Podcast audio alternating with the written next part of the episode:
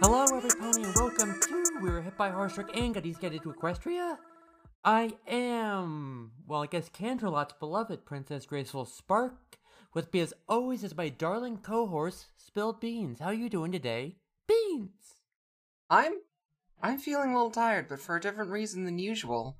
Um, Mhm, I've had to mhm. spend a lot of time in the library working out and uh, checking some history. We'll have to talk about that later.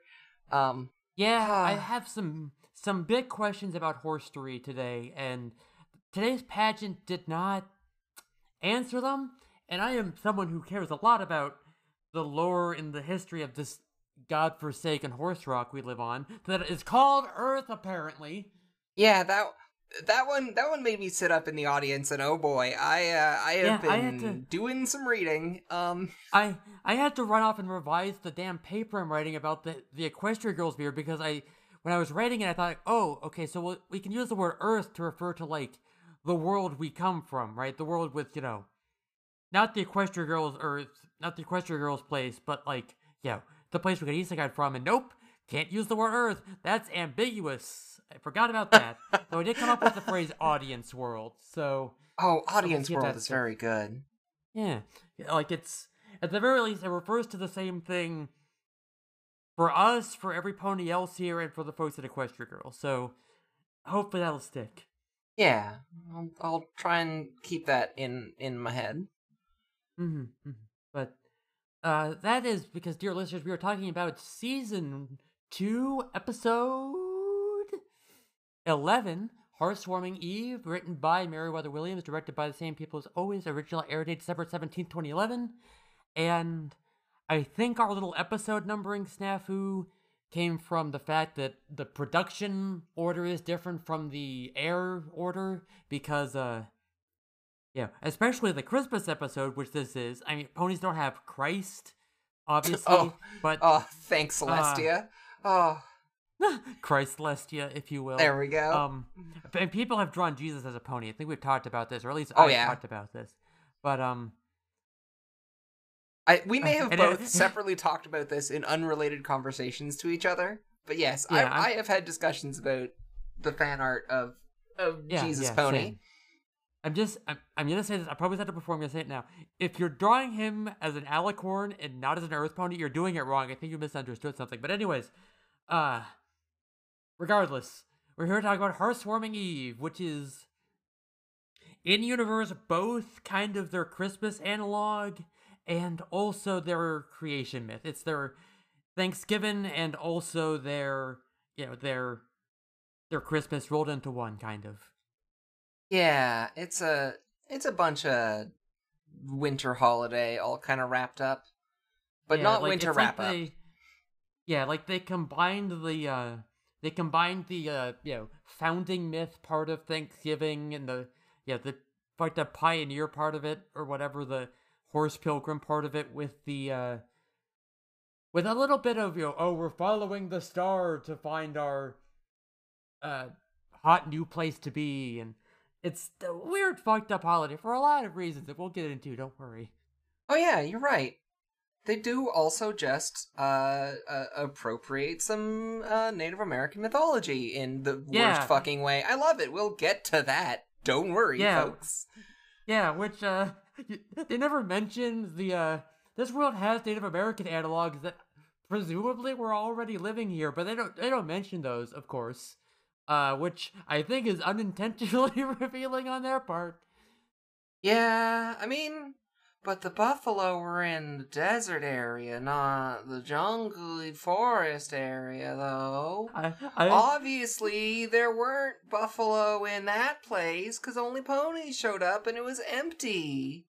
They just manifested their destiny onto some empty land. uh we got some manifest destiny, if you will. Uh, no, I don't like playing Destiny, but that's fine.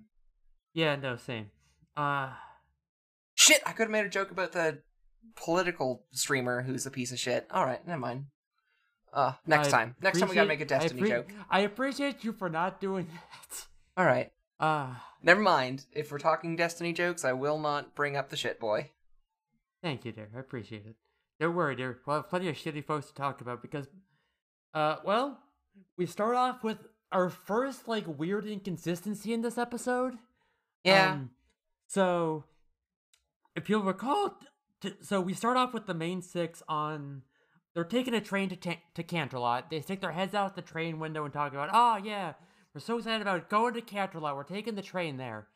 But so now Canterlot's a train journey away. But last time they went to Canterlot, they had a two guys pull a carriage. I mean, they did all. They did also take a different trip to Canterlot that is unclear how they traveled. Yeah.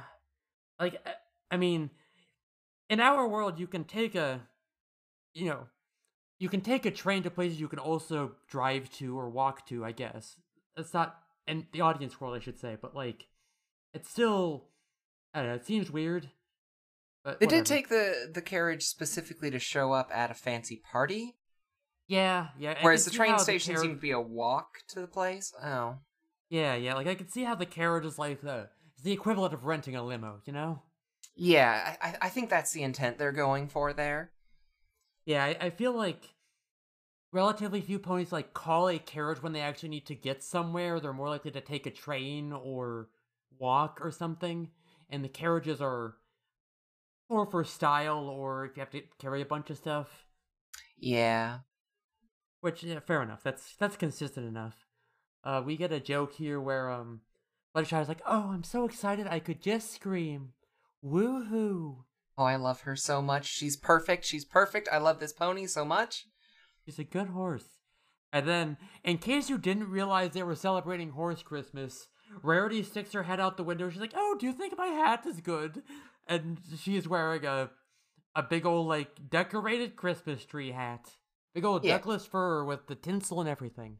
I, I do want to point out that like one of the best fucking jokes in this entire episode is right at the start here because like uh, it starts with Twilight like putting her head out the window and then like consecutively each of the main six introduce themselves by like the one that just talked is on the left side of the screen and there's like a like a like a window down on the right side and then that window come like is opened and then like Rainbow Dash and then and then Yeah, yeah. Fluttershy. And then at the end, there's Rarity, and on the right side of the screen is a closed window. But Pinkie Pie comes out of Rarity's hat instead of the window. Yeah. And it is like normally we talk about rule of threes. They just fucking rule of six to us. Oh, they it's just they were just like yeah, we know the last five were normal. It's Pinkie Pie though, so you know it's got to be fucked up. Mm-hmm, mm-hmm, mm-hmm. Ah, the good bit, and what is like honestly kind of a dry episode. Like, there's some jokes, but it's It's, it's yeah, it's- honestly kind of a weird lore dump this episode. Like I'm I'm not kidding. I I think that was probably the best joke of the entire episode was just that visual gag. Um Mm-hmm, mm-hmm. Like it, it's not the worst episode we've had by far, but it's definitely not amazing either. Yeah, like I appreciate this episode, but mostly because it's very lore dense, and I'm the kind of wiki editing grognard who who cares about lore episodes. I mean, I'm writing a damn paper on this show and Equestria Girls. I'm too far gone, but like, Yeah, I, I was gonna say Ah. like this is this is this episode feels like reading a Wikipedia entry. yeah, exactly. Like this is, it's, but it's also weird for such an exposition ep- heavy episode to be contradictory. Like, yeah, And part of that is explained by the fact that this is in universe a dramatization. It's not necessarily the truth. It's obviously a a fictionalized retelling of events. hmm And I have I'll get to that talk about that more later on, but it's still weird. Uh Yeah. like one of the things that always sticks out in my mind for this kind of thing is like the Chernobyl the explosion and Chernobyl like the show about it. Like mhm. basically all the scientists and shit that were involved kind of just get squished down into one boy for Yeah, the show because like that makes it approachable for like a show and that definitely feels like what this is doing like i don't think Yeah. there were only six ponies in the in the cave i don't think that's the thing if that happened Yeah. like yeah, There's- yeah, like exactly. You dramatize. You you abbreviate exactly. characters to, to get the to get the story across. I get that. yeah you, you need you need to be able to like there are kids in the audience the kids need to understand you don't need a fucking like Lord of the Rings family tree explained in the middle of a meeting to to Yeah. be able to explain stuff. Yeah, exactly. It's like, uh, going to, like, hi, I was raised some kind of Christian. I'm not, I'm gonna be drawing the obvious parallels here, and, like, you know, Jesus probably was not actually born in a manger. I think, like, even the Bible is pretty clear on that. He was born some other time, but, like, you know, the, the manger is what's, like, memorable, and it's what people talk about, is what you can, like, set up the nativity scene up, so, and it, like, sells the narrative of, like, oh, he was born so low in this surrounded by dirty animals. So, you know, that's the narrative we go with, etc., etc. You know, it's which Yeah. is, you know, you dramatize. You uh, you tell the story about the guys with the buckles on their hats planting fish next to corn, right? Yeah. Like it's a you're also like working some metaphors in there, like Yeah, yeah. Lowly it's a- it- lowly Jesus in the manger being born Yeah. amongst the animals rather than like somewhere where normal people are born. Because exactly. Yeah. Yeah, it's yeah. You dramatize. You. It's about metaphor, right? Yeah. Exactly. which you know, isn't in and of itself bad. This is a, a founding myth, a creation myth. It's not necessarily historically true. hmm So here we are. And Yeah. so, uh, which explains some of the weirdness, but I'm still going to point the weirdness out because ain't that what this podcast is about? Oh, 100%. Yes, that's why we're here. Mhm. Have you seen my cutie mark? This is what we're here Yeah. for. Hmm hmm I have seen it. Good, it's a good Ah. butt deer. Thank you. And then, so we get to Canterlot, and uh, little reference we see Jet Set and Upper Crust from, uh, you know, Pony Every Pony Should Know. Uh, like, Yeah. walking walking through the foreground with like their noses in the air in case you forgot they're supposed to be stuck up. Yeah, I, I do appreciate that quite a few Canterlot ponies are just do you just walk around with their nose so high in the air that like they can't even see forward. It's a Mhm. it's an interesting vibe. We saw it a lot in that episode as well, but like you you catch some folks doing it here too.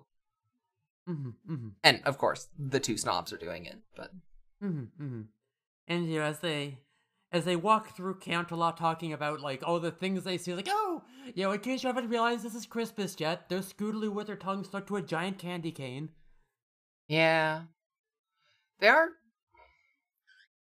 Okay, all right. Time for the thing I, one of the things I really want to complain about in this one.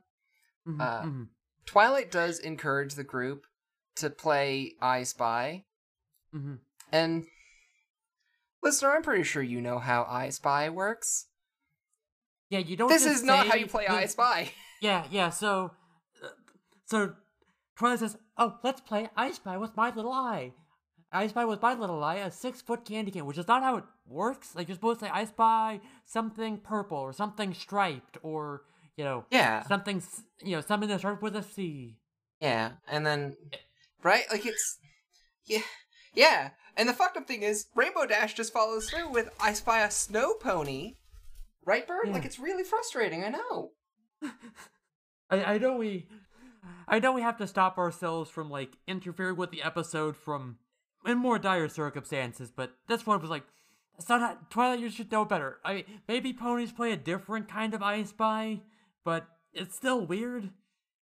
Okay, then maybe Pinkie Pie does realize this is the wrong way to play it and just fucking throws a hand grenade into it by just saying, "Look over there! I see someone. I, uh, sorry, I spy a pony eating a, a gingerbread house." Then she goes sprinting off in that direction, buys a gingerbread house, and eats it in one bite. Yeah, like the implication that Pinkie is fucking with them is like good. That's not usually like what Pinkie Pie does. I mean, she does she does pranks, but usually not like like this. Yeah, she usually does bad pranks, not not Yeah. like not like you're you're playing I Spy so wrong. I'm going to have like an existential crisis. Yeah, like this is something you would like. This is something you would do to make a point about how someone is doing something wrong, which isn't normally Pinkie Pie's speed. I would love it for her if she did, if if it was like I. It's Oh, a good, it's a good energy, but it's not usually what she does. Yeah, like I, I am always here for a character who is like not directly an audience like stand-in, but like a character who's like I can hear I can already hear the people making angry posts about this on Twitter. So I'm gonna drop a sarcastic comment that's kind of like those angry posts on Twitter, Yeah, yeah. like you- just you know, you- just to be like a, a wink and a nod of like, We know this is stupid bullshit, and you're watching it anyway. Yeah, you uh, TV tropes boys have lampshaded a little bit. Yeah, exactly. Uh, uh, and like, I I wish Pinkie Pie was better at lampshade. mhm. I I was I was making some joke posts earlier today about like, you know, well, clearly whatever somebody doesn't make sense, it's because it's being translated from the original Ponish into uh into English, and so this is clearly Ah. just you know, they're not literally playing I Spy. It's some you know. It's some uh, re- untranslatable horse game that we don't have any context for. This is some Fuck. untranslatable pony idiom. Uh Translator's notes. Keikaku means horse plan. no, it doesn't though. uh, Uh, and he it means horseman. hmm Really makes your horse think. Really makes you keikaku. I don't know. I'm I'm pushing this in a dumb direction. It doesn't matter. Speaking of pushing things in dumb directions, uh, Yeah, yeah. So then we cut. They were ta- basically they were talking about what a big honor it is for Celestia to ask them to do the uh to do the horse warming pageant. maybe Yeah. I misunderstand the word pageant, but isn't this more of just like a play? Pageants are like, like a beauty pageant, right? Like that, like it's a, it's a whole event that Uh, usually has a competition attached to it. Again, this is another like this is another uh, Christmas analog where uh, often the thing called a Christmas pageant will include some kind of play. Uh, sometimes there's usually other stuff, but like when someone says Christmas pageant, it typically, at least to me, includes like a play or retelling of some kind of the nativity story. Oh, I've I've never heard of that before. I'm Mhm. like I, th- this is the first time I've heard the phrase Christmas pageant. Huh. Like, uh, yeah, the Wikipedia page says, you know, sometimes there's a procession or some or a nativity play or other performance, but like, yeah, the the phrase Christmas pageant means something specific to me. Okay. All right. That that makes much more sense then. Mhm, mhm. I just I just It's don't still- have that I don't have that Jesus in my heart, so I don't know Yeah, these yeah. these things. Yeah, and like, yeah, and like to be clear to every pony listening, like I was raised United Methodist. I lapsed. I don't really like quote believe in God or whatever, but like I have that cultural background. I'm happy to bring it to bear here for Oh, it- every yeah. pony's edification. I, I greatly appreciate having context for this because like I, I would probably be going off on like why the fuck are they calling it pageant and then we'd be getting letters about people being like why are you this stupid about Christianity? Yeah. Uh, I goof on it so much you'd think I'd know this part. uh Methodism. Thank you. Um, hmm but yeah, so it, it is again. I feel like if I were making up a fictional horse holiday, I would make it less Christian. But you know, Yeah. I- for some reason they didn't ask me to write this. Okay, wait. I'm sorry. I just realized something. I do actually have to do a Christian flex for a second, if Yeah, I can. Um, I do. I do know about the apocryphal story of fucking Jesus and some kids playing on a roof when he was like eight. Because like we don't really talk about Yeah. that time for Jesus, because the Bible doesn't like to include the story of him playing with kids on a roof and one of them fell off the roof and broke their neck. So Jesus kicked him, and they do specify in the butt to bring him back to life. Yeah, or like the time Like- Jesus like cursed a fig tree for not having figs for him. Yeah, right. Like kid Jesus was a piece of shit. Yeah, Uh, and I know that. yeah, yeah. I mean, like every other you know eight-year-old, right? Yeah, really reasonable, honestly. I'm not blaming him. I'm just saying, damn, it'd be kind of cool if the church acknowledged that shit more publicly. Mhm, mhm. okay. Uh, regardless, Mhm. though, I'm sure like the Jesus metaphors, or at least the uh, the Christianity parallels, will come back. Though, Oh, yeah. Yeah, we're going to be talking a lot about them. yeah, I do have to point out. Uh, I don't know if I'm ever going to talk about this, but in one of the Equestria Girls IDW comics, they do one Mhm. holiday episode and one holiday issue, and there's some holiday stuff in like cartoons made, so we'll get to talk about it then. But like, Sunset says like, oh, human Sunset in the human world says like, oh, we don't have the same holidays here as you do as we did in Equestria, so like, the humans don't celebrate Hearth's Warming, which makes sense, but it's also like kind of implied they don't necessarily celebrate like you know audience world holidays. Like they may or may not have Christmas or whatever. It, Are you telling me Sunset Shimmer d- is not right with the Lord? I don't even know if they have a lord. It's a very like they intentionally don't mention it for obvious reasons. Yeah, I, I know. I'm I'm sorry. I'm sorry No. I'm being like this. No, no, like you're correct to do so. Like they all like pose in front of a big cornucopia for the holidays, for the winter holidays, which Oh, that's a very much an energy. Thanksgiving thing. But like they're clearly not like doing because like they all stand in front of it and say Happy Holidays, uh, like to the camera, which is weird.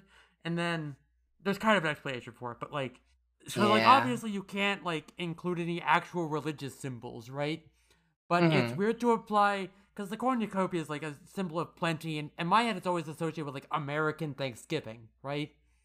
yeah. I mean, it kind of shows up in in like Canadian stuff too, but that's because you know uh, similar tribes, if not the same Yeah, ones yeah. in some cases. Yeah, yeah, and I'm sure there's some cultural osmosis, but like Yeah. So bizarre vibes, and I understand why like Applejack doesn't come to schools and like, well, you know, I was uh, I was out snake handling, and uh, turns out we're not supposed to be kissing each other like that or whatever. Like, you can't have Mhm. like a, yeah, obviously you can't have like you can't just come out and say, you know, you can't assign for the same reason they can't like come out and like assign real world ethnicities to the girls, even though they kind of accidentally decided they're all white. Um, you can't like assign real world religions to the girls. That doesn't make sense for a lot of reasons. So we're in this weird space. But anyways, anyways, Yeah. I I would so respect it if the humans also had Hearth's Warming for some reason. But but they do have Halloween. Like humans do celebrate Halloween, and they call it Halloween. They don't call it Nightmare Night. I believe. I'll have to double check. Hey, every pony, Future Spark here. I just double checked my notes, and they just say costume party. They don't they don't give the holiday a name. So thank you. Back to your horse. But regardless, regardless. Huh. Yeah. So they're getting ready for this pageant. I'm sorry, we got way on a sidetrack. Oh, we're here. gonna we're gonna do that Um, more. Don't worry. Oh yeah. Oh, definitely. But to give you a rundown of this kind of baffling scene, listener, we have uh, Rarity doing people's makeup, Twilight just kind of being around, uh, Fluttershy being anxious because she doesn't want to be on stage. Yeah, uh, Fluttershy is like just now realized that she's going to be on stage in front of people, and she's scared about it. Like she didn't realize that she was being invited to put on a play or something. Yeah, I wasn't gonna be the one to point that bit out, but yeah, that is a that is a weirdness. Also, I- uh, I wish.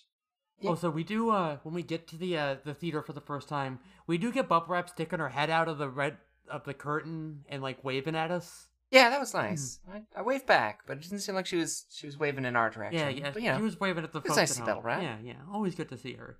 yeah. And so, yeah, Hmm. Rarity and Fluttershy have a back and forth about like you know, you know, Fluttershy's got all stage fright, and Rarity's like, oh well, don't worry, uh, uh, the uh, every every pony at home, every pony in towns all across Equestria are putting on their own Hearth's Warming pageants. And Fluttershy's like, oh, so they'll be too busy with theirs to come to ours? And Rarity's like, no, darling, uh, ours is the biggest and most important. There are hundreds or maybe thousands of ponies out there yeah. which is not helping Rarity. But Rarity kind of gets distracted Yeah. with like being on stage in front of an audience and how fun that'll be for her. Yeah. Uh, notably, a window opens and starts blowing in some snow, and Applejack, being the background pony she is, is asked to close it. Mm-hmm. And we do get the second best joke of the episode here, where Rainbow Dash is just being very excited about herself in a mirror with a Centurion helmet on. hmm hmm I don't know. It's a weird kind of like hybrid of like a Roman helmet and a and a Spartan helmet. It's kind of neither of them. It's fucked up. Yeah, in, in case you But, like- in case you you were wondering like if the Pegasi have always been like weird military worshipping troop fuckers, yes, apparently they've just always been like this. Yeah. Like the thing the thing that bothers me though is like if you looked at Marvin the Martian and was like, "Damn, that guy's helmet is historically accurate." You now know the aesthetic that uh the Pegasi have for the rest of this yeah, episode. yeah, like the helmet with like the big like like fucking shoe brush on top. Yeah. I used to know what the name of that thing was, but then I realized it's completely unimportant, Mhm. so I stopped knowing it. Mhm. But yeah, uh Rainbow Dash is directly next to the open window, but is uh, far too ditz brained, uh, looking at herself being cool in the mirror to to notice. So Applejack does just sit there for a while, like leaning on her like foreleg, like it's an elbow, and her like hoof under her chin, just watching uh, uh, Rainbow Dash angrily. It's very good. Mm-hmm, mm-hmm. Could have just closed this. You're literally right next to it. I don't know why I'm the one that had to walk all the way over here. So I'm gonna make sure you acknowledge that I'm the one who had to walk away all the way over here before closing it. Mm-hmm. And the more they argue, the more the wind blows, which is some foreshadowing, baby. Ah, spooky. Mm-hmm. mm-hmm. Me, I would rather do five shadowing, but you know, y- you gotta take it where you can get it. Yeah. Ah, and then we're greeted with the lovely cursed vision of Twilight trying to pull Fluttershy out of the box she was hiding in, because like she's scared of performing, so she hid in a box. Yeah. Um, by trying to levitate her out of the box by just like grabbing the end of her tail with her horn. Yeah, yeah, and then It's really not a good look. yeah, and then Pinkie Pie shows up. Is like, oh here, I'll help, and she helps by pulling on Twilight, which also telekinetically tugs on Fluttershy. Yeah. I I hate that apparently that works. Yeah. It's not a good thing. It's very bad. Yeah, I feel like I'm learning a lot about how hor- your core telekinesis, but it seems like that wouldn't work. But okay. I'm fairly sure that wouldn't. Uh, but okay, whatever. I'm I'm just a lowly earthbound who who's the only one who knows how to grow food. You know, what would I know about this mysterious horse magic? Yeah. Don't worry, that'll come up later. And then hmm and then our uh, but all the ponies are they get to fight backstage and the wind blows, blah blah blah. And then uh Spike shows up and he's like, "Hey, we're going on in two minutes. Y'all better get your shit together." And then they keep arguing. Yeah. We do get introduced to, and I cannot, I cannot underemphasize this. Spike in the best Shakespeare drip I've ever fucking yeah, seen. yeah, he's got this this dragon look good. Yeah, he's got his like he he's wearing his like gay little poofy hat with the big feather and his little like ruffly collar and his little like purple and he makes it work. It's a good look for him. He has. It took me a while to realize that he like he has full pants. Yeah, he's got like poofy legs. Yeah.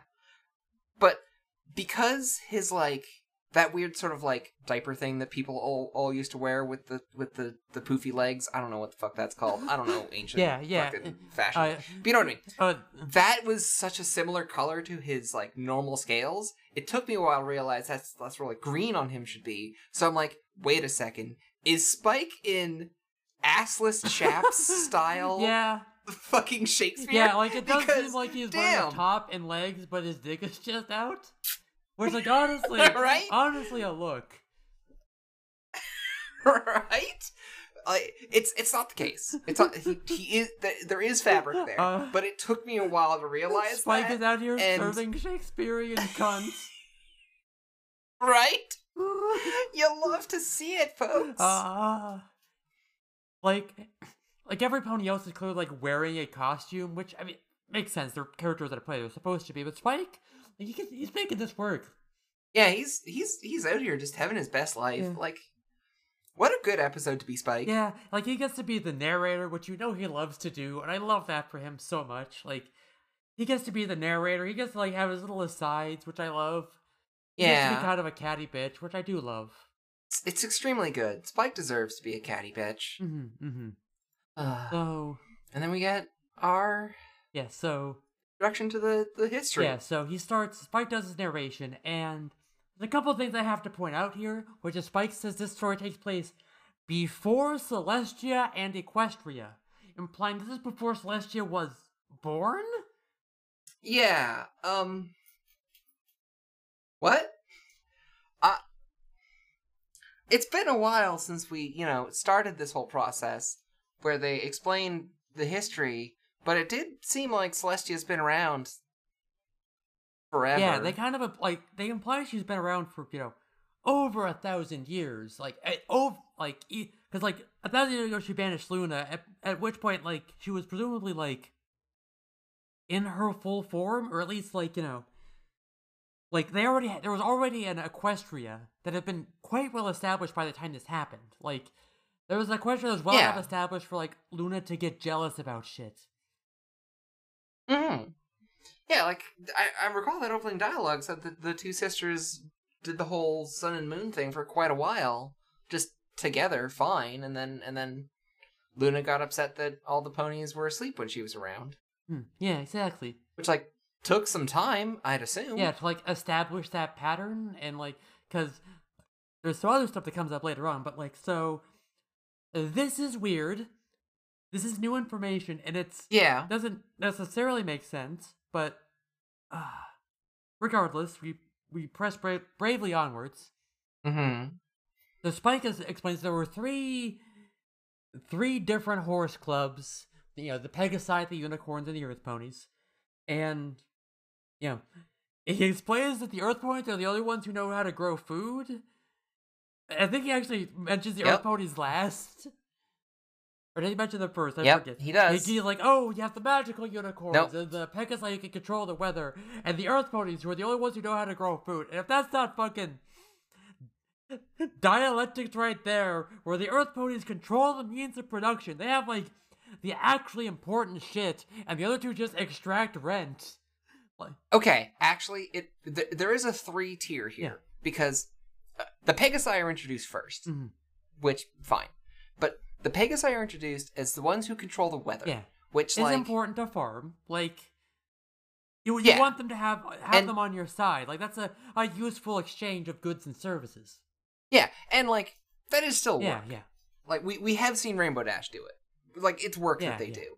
We we've seen Winter Wrap Up. We know it's work, but like they do work while also still extracting some profit. They're like a let's just call them like competent middle managers who still like actually do Yeah, like- work and aren't just like, Like they're classic like managers. part like I wouldn't even say they're managers. Like they don't tell the Earth Ponies like what to farm. I would say like oh yeah, like it's a it's a reasonable exchange. Like you know, Mhm. you know, you pay like hey, you come up with some arrangement like hey, you know, if you do the weather like this, you know, so that we can grow more food or grow the food we both need to live, we'll give you some. That's a mutually beneficial arrangement. That's fine. Like that's you know, that's Yeah. a good normal exchange. A plus, no notes.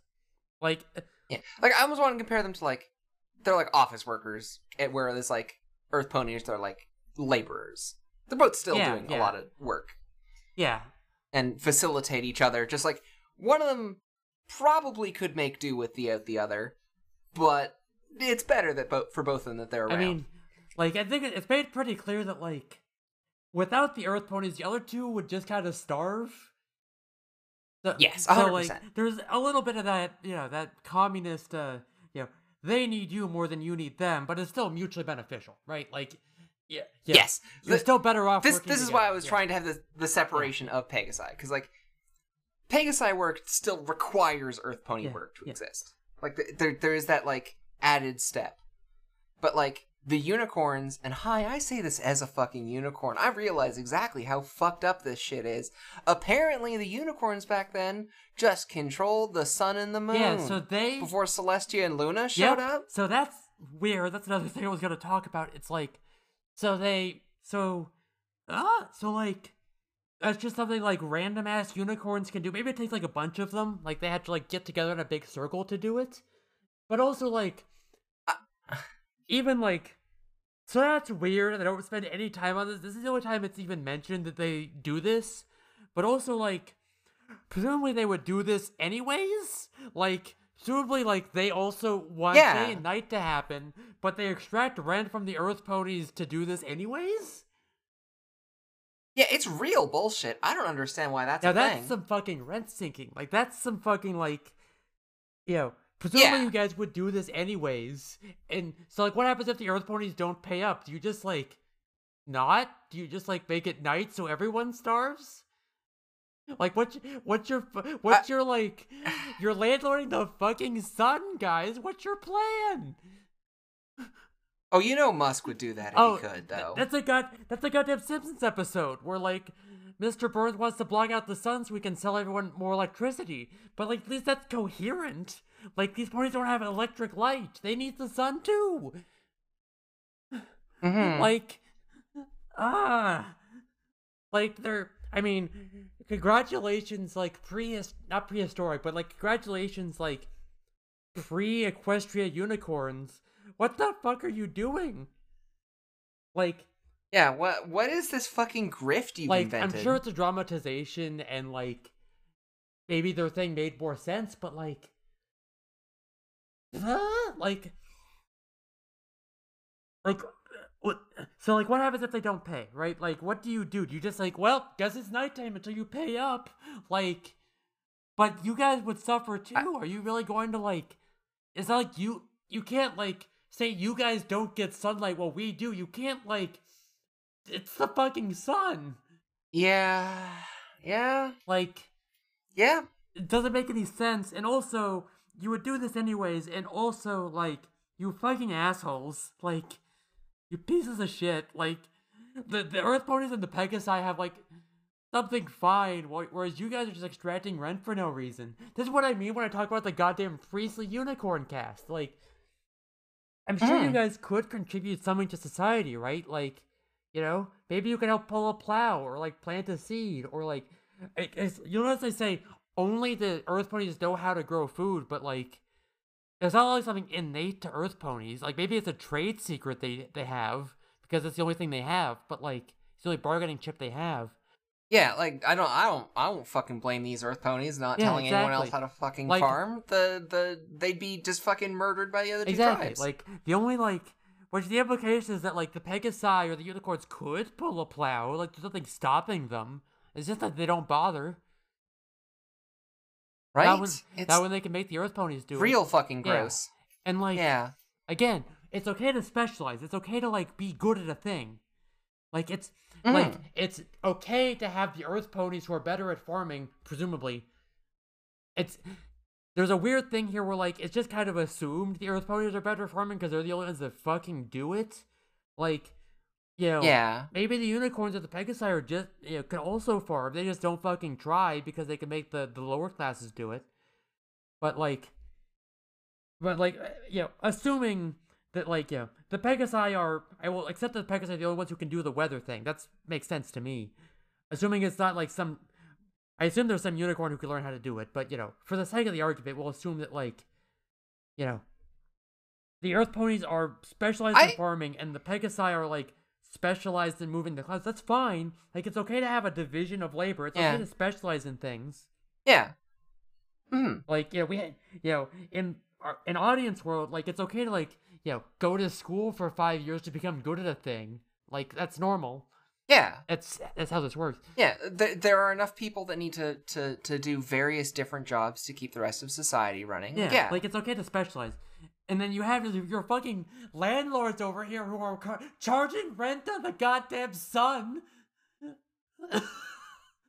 ah. Ah. Hey, hey, listener. You know how like a lot of a lot of minority groups complain about like cis people and white people just like getting way too involved in things. You notice how I've been mostly quiet through all this complaining about unicorn shit? Ah. Cause I I know, uh, I I agree.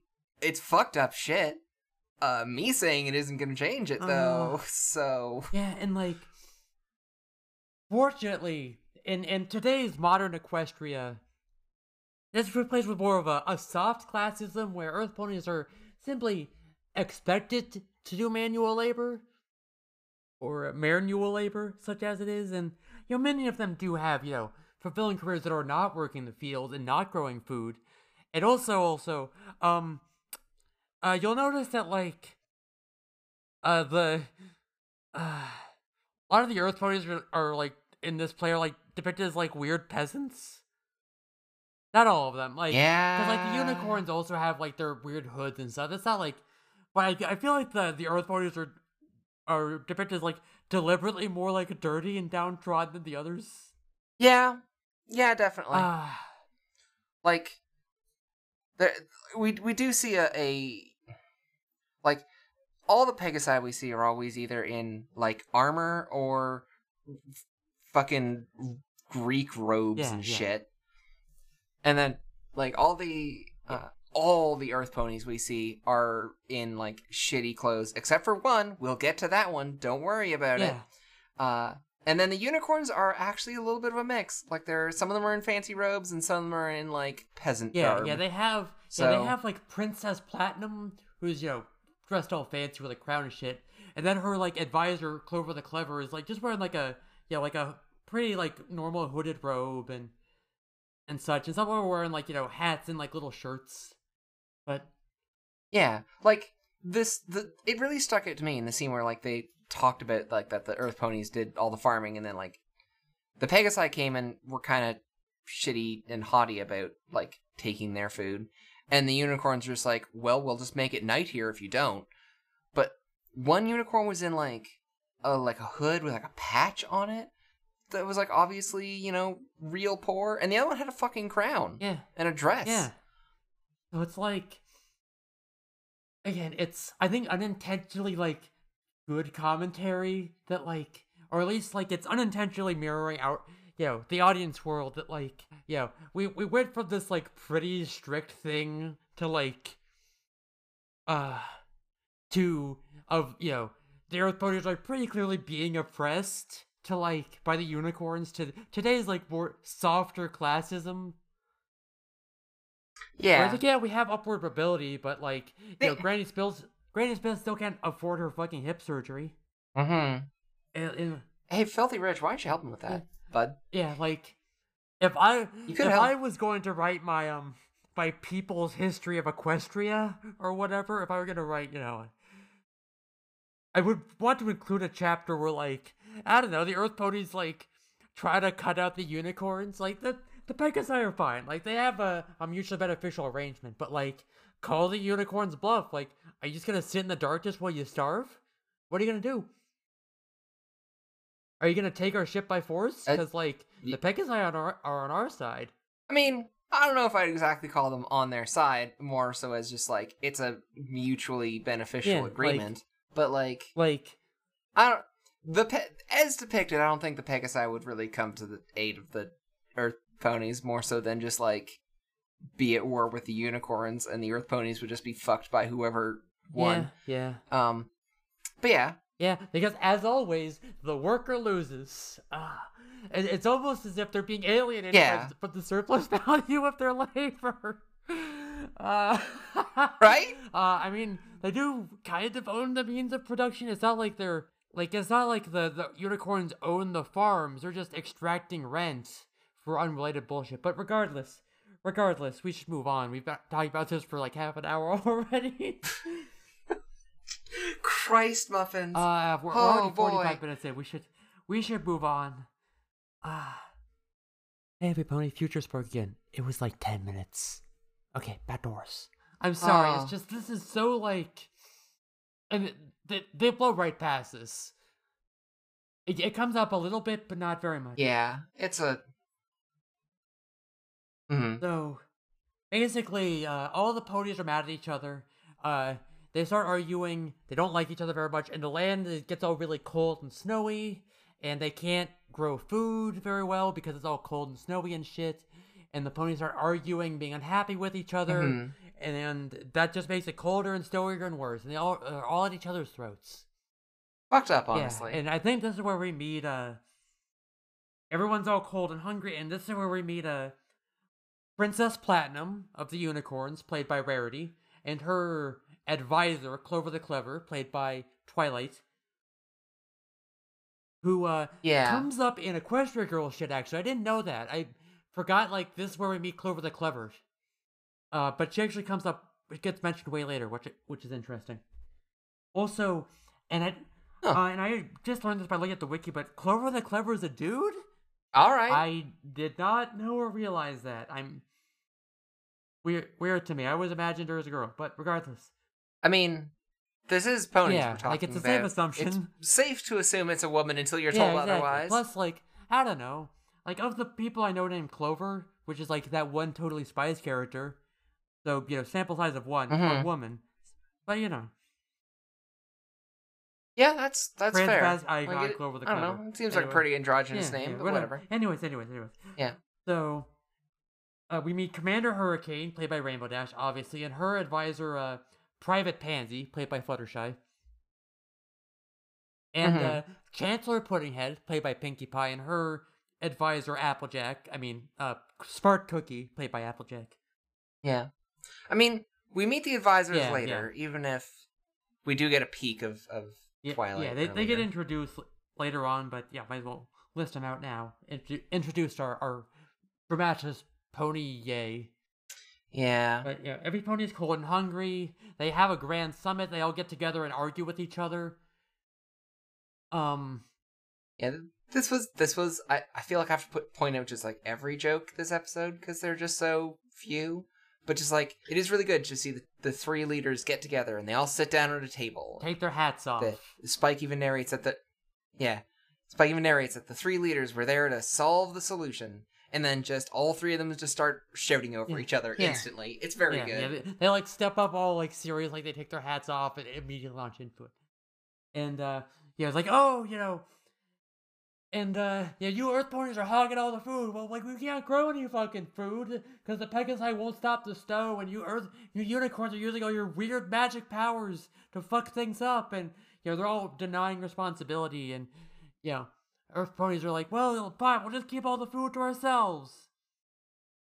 And uh we we do get a, a horse beam for isekai teens where uh, Puddinghead says, "I am just about to be brilliant. We'll grow food somewhere else." I think that actually happens later, but it, it's in my notes. Yes. Yeah, that is um yeah, the, the the three leaders all get very angry at each other and accuse each other of being the problem. And they all storm off in a huff and they they Mr. Burns's uh viruses try to get through the door. Um and we do get our first view of them. Yeah, the uh, the Uh, weird, cold, spooky horses that show up when everyone's mad. They don't get they get named once in Yep. this episode, and I will not be saying that name because you're not supposed to. Uh, Yes. Um yeah. I, I will point out they are audience world horses, not ponies. That's a weird vibe. Yeah, yeah.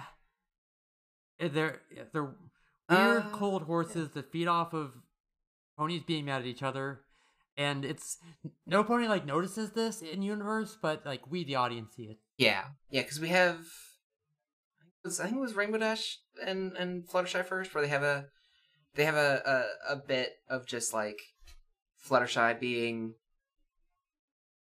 It kind of feels like a Monty Python skit, honestly, of just like the the what what was fucking Commander Hurricane or whatever, who also is gendered male the entire mm-hmm. time, but is played by And Rainbow it's kind of an inverse to Takarazuka Revue thing where they have a we can only or you know kind of a reverse Greek theater thing or whatever. Where like you know all of our actors are women, but you know sometimes they play dudes. Except for Princess Yeah, Platinum, I mean- who is presumably a woman. a lot Yeah. of cultures had a weird thing about actually letting women be on Mhm. stage. So a lot of a lot of men just women roles. It was a thing. All right, this is, this is like uh, a th- this is the well, reverse of okay, that. So this is actually just a Takarazuka Revue where they have women playing all the roles, except for Spike, who just gets to be the narrator. Yes, Uh, I see yeah. what you're saying. But yeah, uh, so their plan is uh, uh, they need to be more aggressive and uh, just go out and conquer somewhere. yeah, yeah. Um. And then, yeah, and then, uh, yeah, with Smart Cookie and Chancellor Puddinghead, uh, they have this whole thing where like Puddinghead comes in through the chimney instead of the door, and yeah, the two of them have this like really good. We were calling it Pratchett-esque before the show dynamic of like Puddinghead says something like obviously ridiculous, and uh, Smart Cookie calls her honest, and then yeah, but she continues on unabated. Like she comes in through the Yeah. yeah, she comes in through the chimney. Cookie's like, couldn't you, couldn't you come in through the door? It's like, uh, I would like to think outside the box, which sometimes means thinking inside the chimney. Can you think inside the chimney? I don't think so. Which was a horse beam freeze egg teens, by the way. Yeah, and and that is where like like we also have like the the very classic thing of of like this is where I was like, oh, this is Pratchett shit of just Pinkie Pie being like, okay, everyone hold your hooves, I'm about to be I am- brilliant, and just Applejack being like, that'd be a Yeah. first, and Pinkie Pie just going yeah, anyway. like she's like, I am just about to be brilliant. Another horse Easter egg teens, and like her face gets all spark, her eyes get all sparkly, she's smiling all big. and you know, yeah, Applejack gets her remark in. It's a very like, yeah, it's a very you know, fucking whatever you want to call it, a very carrot angua or like, I mean, not that I would compare uh carrot pudding head to carrot in like any way that is complementary to to pudding head or the like Nobby Nobby uh Nobby Colon dynamic or whatever. Yeah. Yeah, like and one of the things I do like is that it, it, it's easier to be like it's easier to be like this feels like characters Pratchett would write without being like this feels like a perfect mirror yeah. of two characters Pratchett already has because like there are a lot of pairs in Pratchett's writing that are yeah, this you know, it's like this is also it's, some it's like happening. granny and nanny yeah, shit. Like it's like it's the straight man and the you know the joke man, right? It's it's it. You can even say it's an Abbott Yeah. and Costello thing, you know. But you know, Yeah, classic. it it's purely exactly the Yeah, yeah. exchanges they're like the way the exchanges are worded is is the is the thing that really got like super Mhm, Pratchett mhm. for me. But either way, doesn't particularly matter. Oh, What, um, we then get an extremely short scene of rare. uh, Mary Prancett, thank you.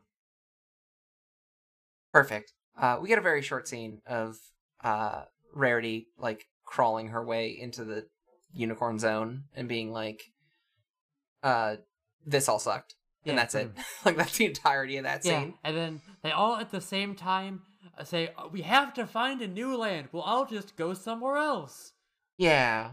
Ah, Uh, so we get a a, a little montage ish sort of bit of just.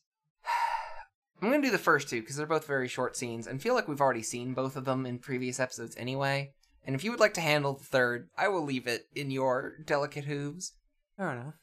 Because first one is um uh, uh Rainbow Dash and and Fluttershy. I've forgotten the characters. Uh Hurricane and Yeah. Pansy. Uh but just Pansy trying to fly to find the new place and and Hurricane being like, "Nah, you got to fly faster." And then Hurricane sees a, a cloud that looks kind of like a dragon, so attacks it for a bit and like some cloud dust scares Pansy and Rain. eh, I do appreciate that that there is a bit of just like, all right, fighting these clouds is getting old. Let's keep going, looking for new Mhm. land. That's the entire entirety of that scene. Uh, oh, actually, no. Possibly the best bit here is, um, with with Rarity and, and Twilight. I just realized because there is Yeah, the like, oh, we've been walking forever. My hooves hurt. And Twilight just like pushes aside a bush, and we can see the like castle in the background. It's like we've been walking yeah, for five yeah. I minutes. thought that was gonna be the one you were putting on because that was the one that stood out most to me because it also does have um, uh, Princess Pla- Princess Platinum refusing to like get her cloak while crossing a stream, and so her her uh solution there is to um sit on a Clover the Clever's back and like put her in like a bridle and everything. Yeah, it's a whole kink Yeah. thing again. I don't. like including There is a lot of weird horse bondage in this show. I'm glad you mentioned Totally Yeah, Spies yeah. earlier, because uh, Yeah, energy. and then she even says like, you know, you know, be careful. This, you know, don't get my cloak wet. It, it's worth more than every. It's worth more than every book in your library, which is like exactly what I would say or write if I was like doing a king scene, right? Like if I was like, if I was like, if I had come up with the character of Princess Platinum for sex reasons, and like at you know came up with this conceit to ride my like I'm underlying across the river, that is exactly what I would say, right? In order to paint this character as you know, yeah, it's. out of touch, bougie bitch, and like you, you fucking nerd. Mm-hmm. Which is, it's good writing. Don't get me wrong. It's like, and again, it's exactly what you would do if you were writing a play and you had, you know, a few minutes to condense this character down into like one short scene. Yeah. Then we get the best scene of the three. Yeah, I thought, I thought that one was the best scene of the three, but no, we. d- Oh no, no, no! I remember now because we get um. I, I blocked it from my memory because it's just, it's so much. we do get Pinkie Pie's murder yeah, mask. Yeah, and like, yeah, so, yeah, so we we cut we cut to um Chancellor Puddinghead who has cut three holes in the map, uh, for her eyes and mouth, and like and and it's just like hanging it from her hat, and like this was also I believe a horse name for Isekai teens, this like weird face. How could it not be? How could this not be a horse meme for Yeah, isekai it's so teens? weird.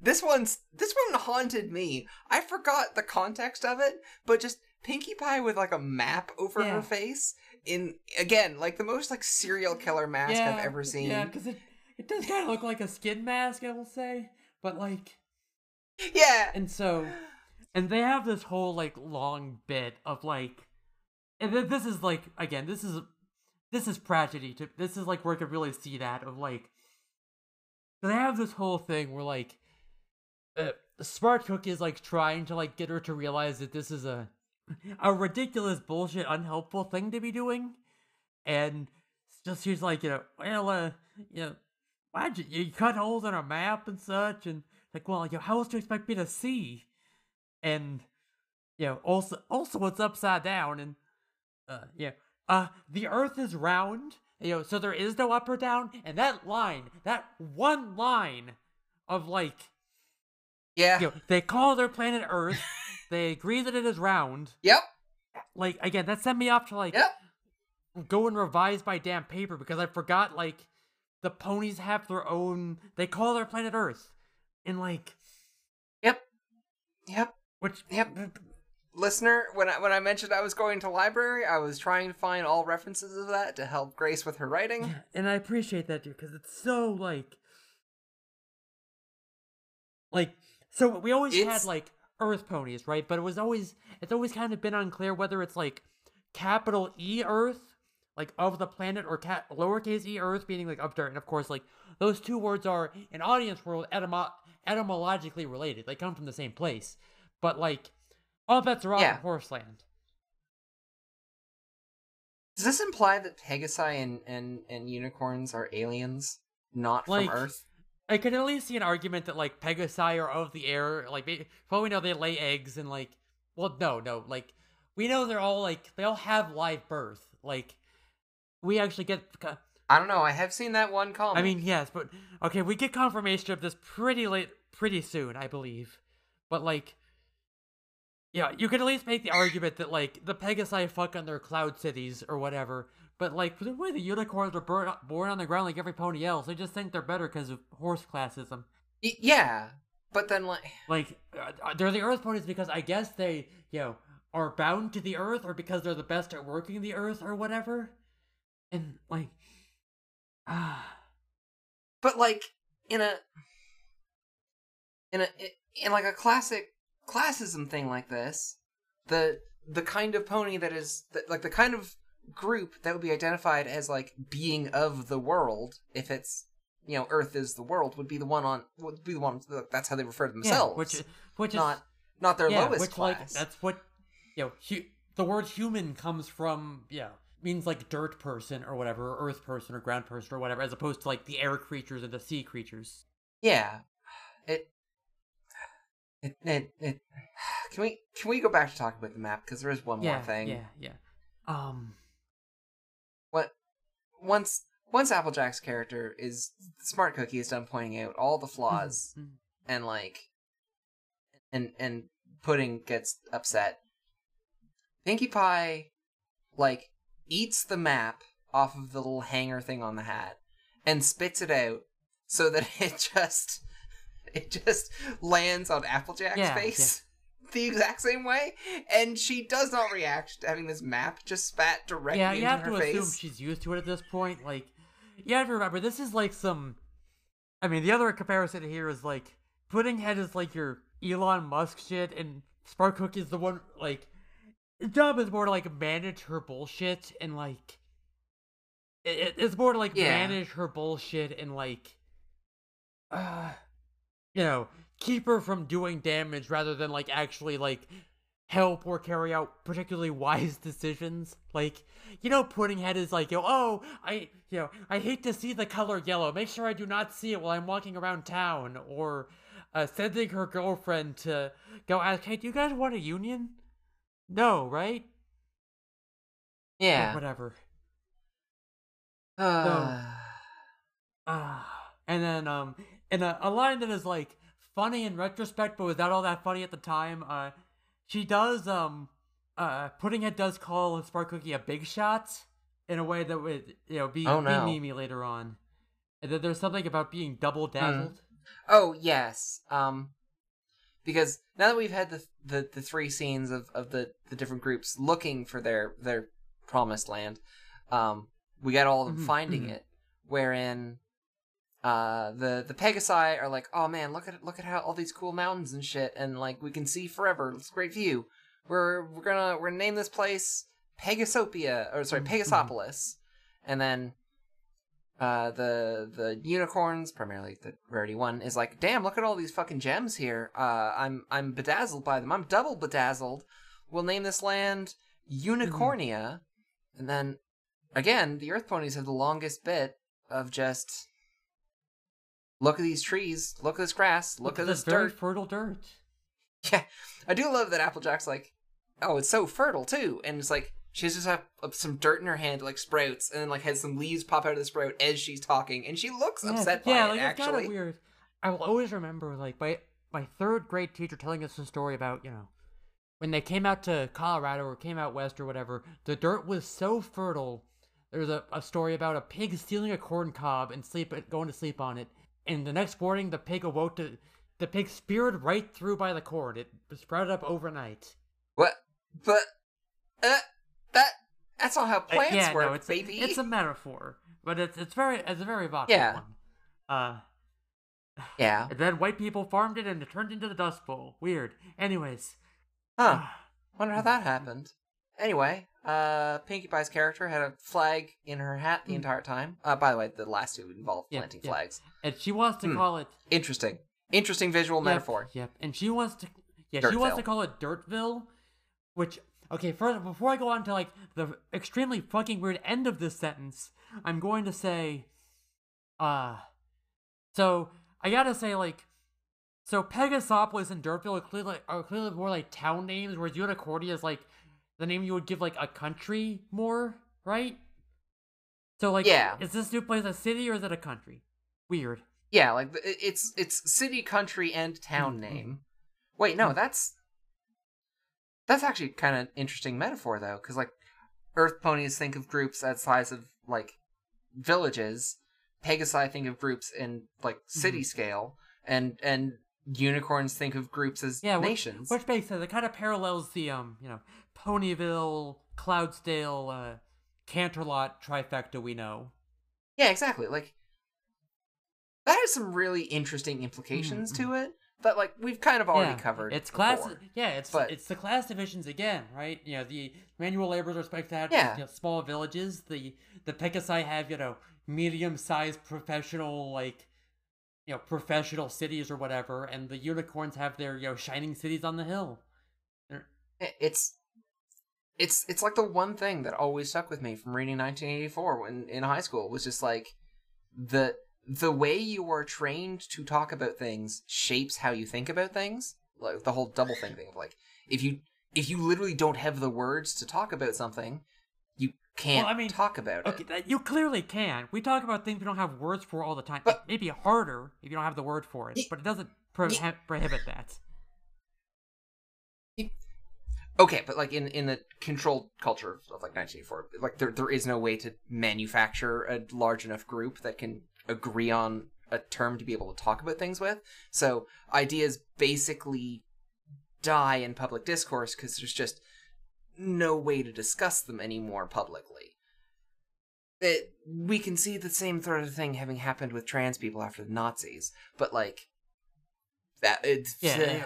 fascist will Or, or just like in general like yeah. kids our age yeah exactly like if i knew what being trans was when i was like eight i would have been hor- on hormones but when i was like 12 but Yep.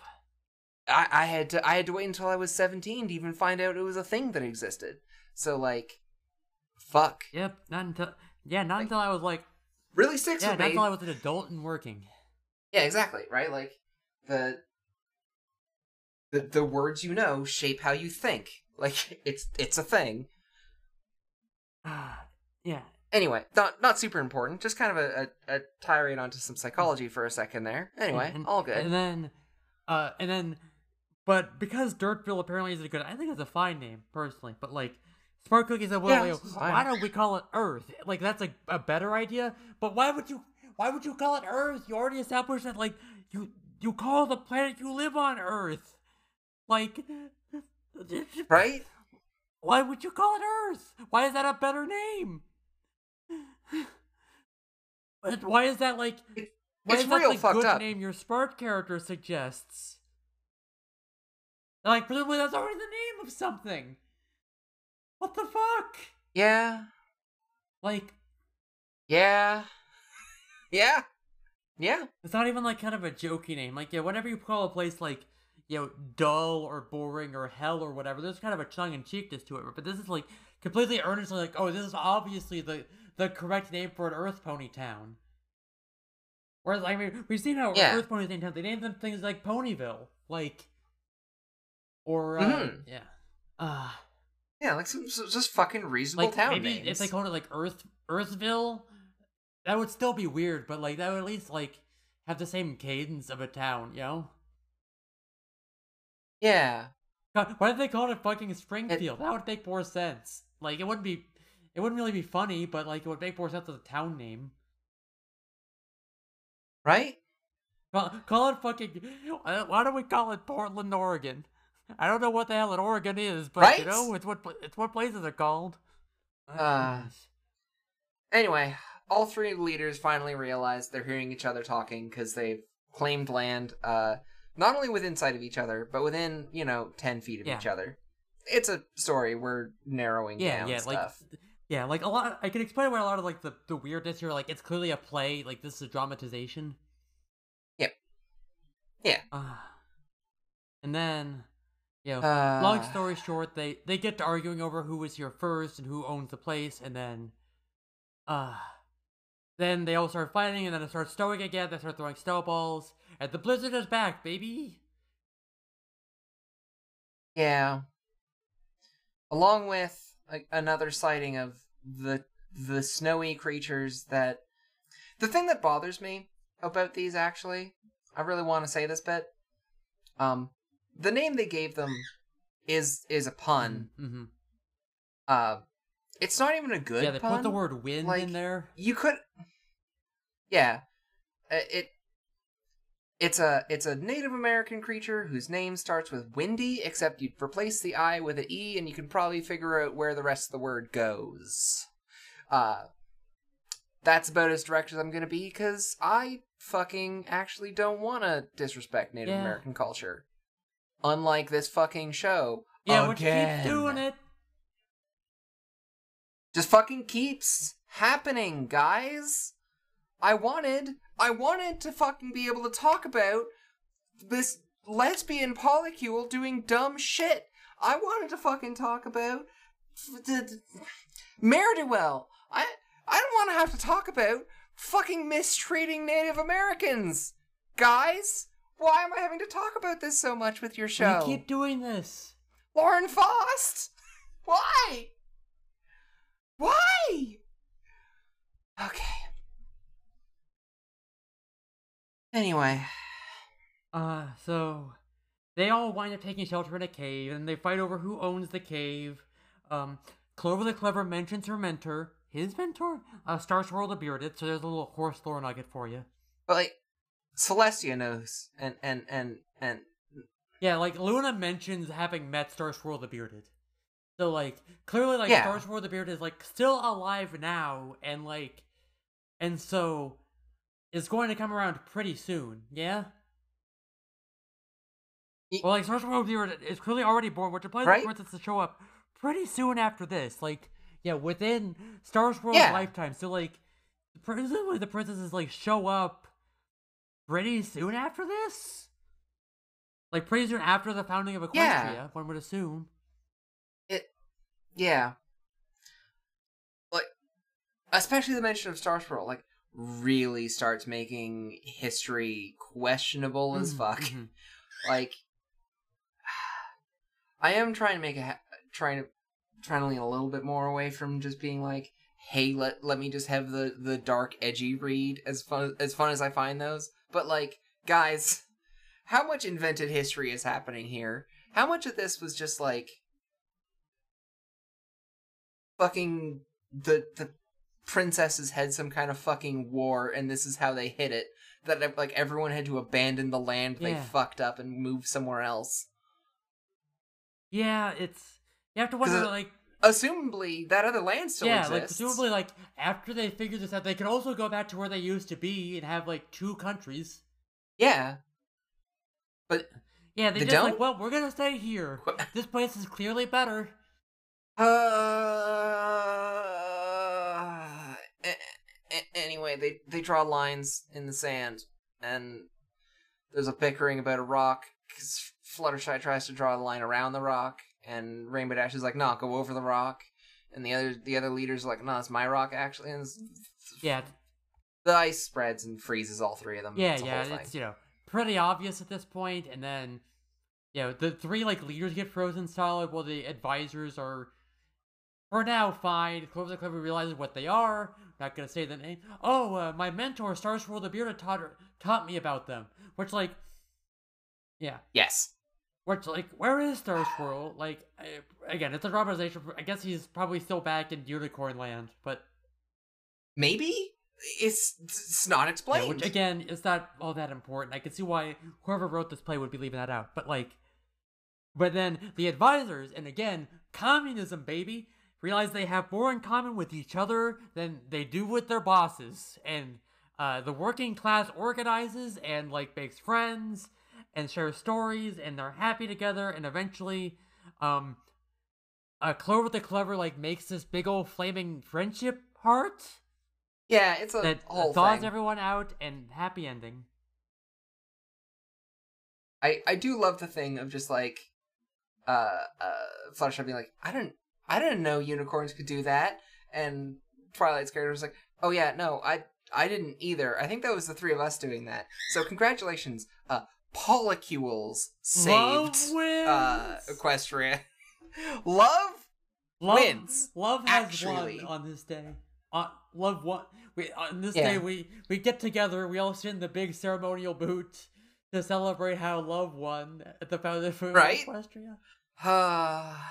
and everyone yeah, everyone everyone is yeah, so- thawed, all so, the ice uh, goes away. Before that, we we do get like you know, uh, Private Pan's like, well, I don't hate you guys. I hate I hate Commander Hurricane. Like I don't hate her. I just really, really, really, really, really, really, really dislike her. Uh, Yeah. I wish she would Yeah. chill. I wish she would have a good aesthetic vibe. Yeah. She does not. It's yeah, all again, whack. it's like, you know, I don't know how much the show like means to be like inviting this reading, but again, you know, in any given war, like, it the foot soldiers have more in common with each other than they do with their bosses, right? Like, uh, yeah. yeah, like there are endless fucking stories from like World War One of just like two soldiers from opposing This- sides, like just being this in a is- foxhole, this- like a fucking British soldier charging the like the day after like This- Germans charging this is away. literally and, like, a, this is taking literally a Christmas truce, like, this, Yeah, right. No, but I mean, even just like, Yeah. uh, uh, one one of the things because Canada has Yeah. Remembrance Day, which is like a day that we all are just like, hey, it's real fucked up how many Mhm, people mhm. died in war. We probably should stop doing that. I don't know. It's one of the few war related holidays I'm pretty cool with because it's almost entirely just like, damn, that's a lot of people who fucking Mhm. died. But um, when one one story was just like, Brit like German soldiers charged, like they were repulsed. British soldiers charged the next day. Guy takes cover in a fucking foxhole, finds a living German soldier in there, cause like, yeah, the German has been in there for like 24 hours now, and the two of them just being like like sharing the few supplies they have and just like hoping that bombardment stops so they can try and return to their lines. Sad story. Fucking German dies because like he had shrapnel in his leg, so like just fucking you know got like poisoning from that shit.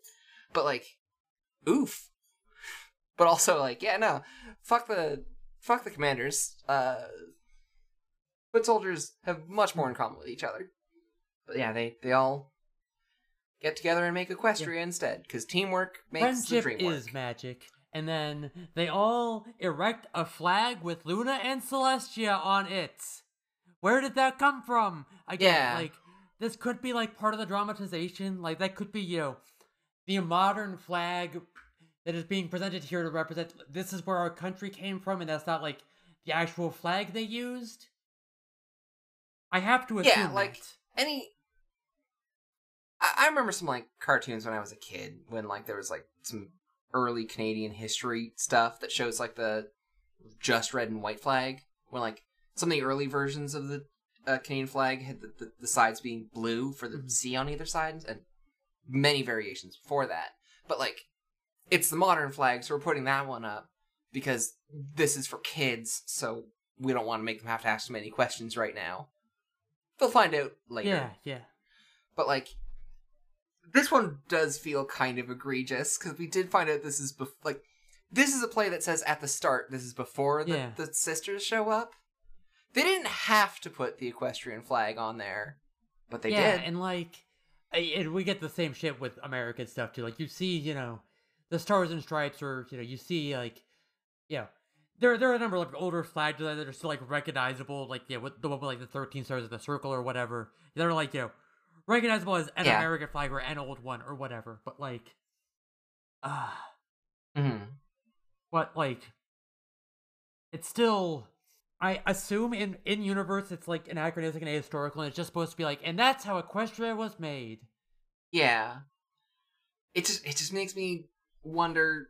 I'm so curious about like how much liberty is taken with it and how much is like yeah, actual yeah. events. why why do you think we were going to the? Why do you think we were going to the dang library without like? Because I don't want to just walk in there like, hey, Twilight, Yeah, I'm completely yeah. unfamiliar with our nation's with the story of our nation's founding. Can you tell me? Like, presumably, you know, that would be suspicious. But I would love to. I would love to learn more. I would love to know like, because like, I'm sure Twilight would love to talk about all the ways this, you know, the, the the common story is inaccurate. But again, yeah. it's But getting her to actually say it is the yeah, hard part. you know, it's kind of a sport at this point, right? You know, you watch, uh, know, well, you know, actually that that didn't happen, or yeah, that was years apart, or these aren't the same people, or whatever. But you know, how do you how do you get her on the Mhm. topic without sounding suspicious? Like, oh yes, hello, I am familiar with our nation and its customs. Please tell me of our founding myth. I am average American horse. I work in, I work on a hamburger farm fifteen hours a day to buy a to buy a uh, Sundisk. Excellent, you did it. I was I was hoping you'd stick the landing, and you good. did. Perfect. uh, Uh, um, yeah. Then they sing a song. yeah, yeah, they It sing a, happens. a fr- yeah, Anyway, they sing a moving on. friendship carol. Yeah, it's it's no winter wrap up. It's uh, Yeah. it's uh, it's bad. Yeah, it is called Um, apparently metatextually the Heart Carol.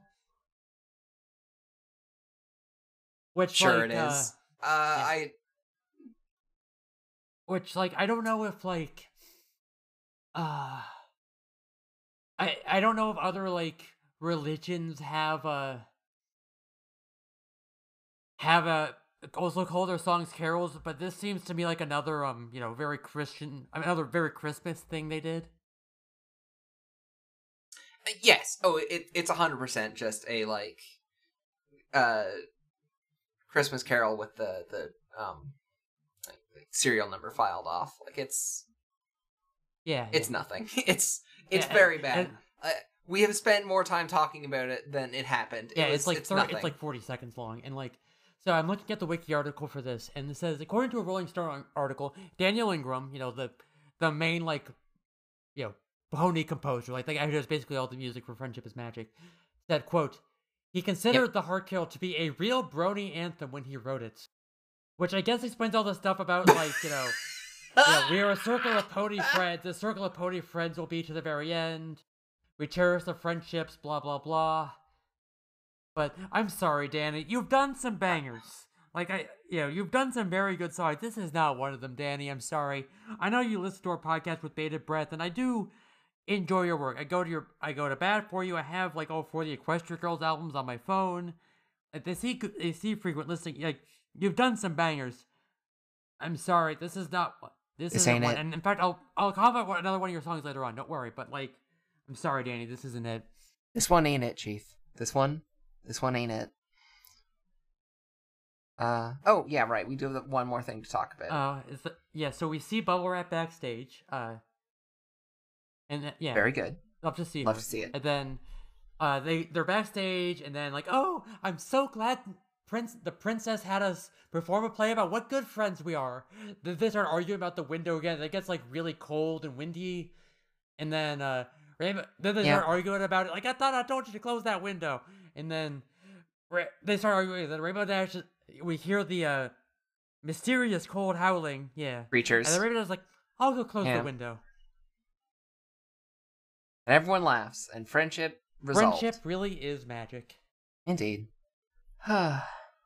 so I know I know Bubble Wrap was busy today, and so we so we didn't get any mail. Uh, but he said there was something else he Yeah, wanted to so deal with. well, you know, we haven't gotten mail in a while, but uh, well, maybe we did on the last episode. But yeah, it's been it's been a bit after some like weird uh space time distortions. Uh, you know, you know how things go. Yeah. Um, yeah, we got we were at a computer for a while, I think. Uh, I don't know what you're talking about. yeah, that sounds no, I- fake. I, think I would remember something like that. Yeah, that's kind of my whole thing. You know, my whole virus girl thing. But regardless, regardless. Uh yeah. Hey everybody, Future Spark here. Uh, long story short, the recording got scrungulated, so uh, we're just gonna sign off here.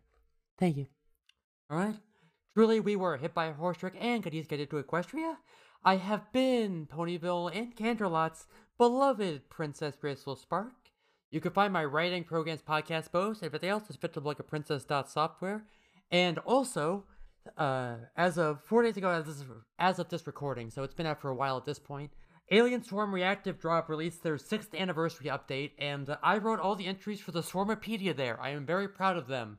Uh, also, the video game is just very good, so I recommend it. But do read the Swarmopedia. I'm very proud of it. It's very good. I made it as gay and anti-capitalist as I could, and even included some references to this podcast, so you have that to look forward to. Uh, Beans, beloved, where can we find you?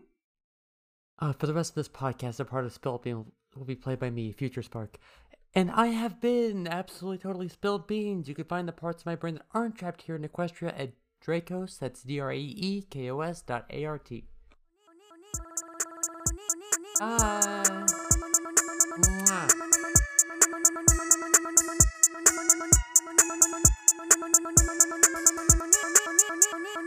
Pony.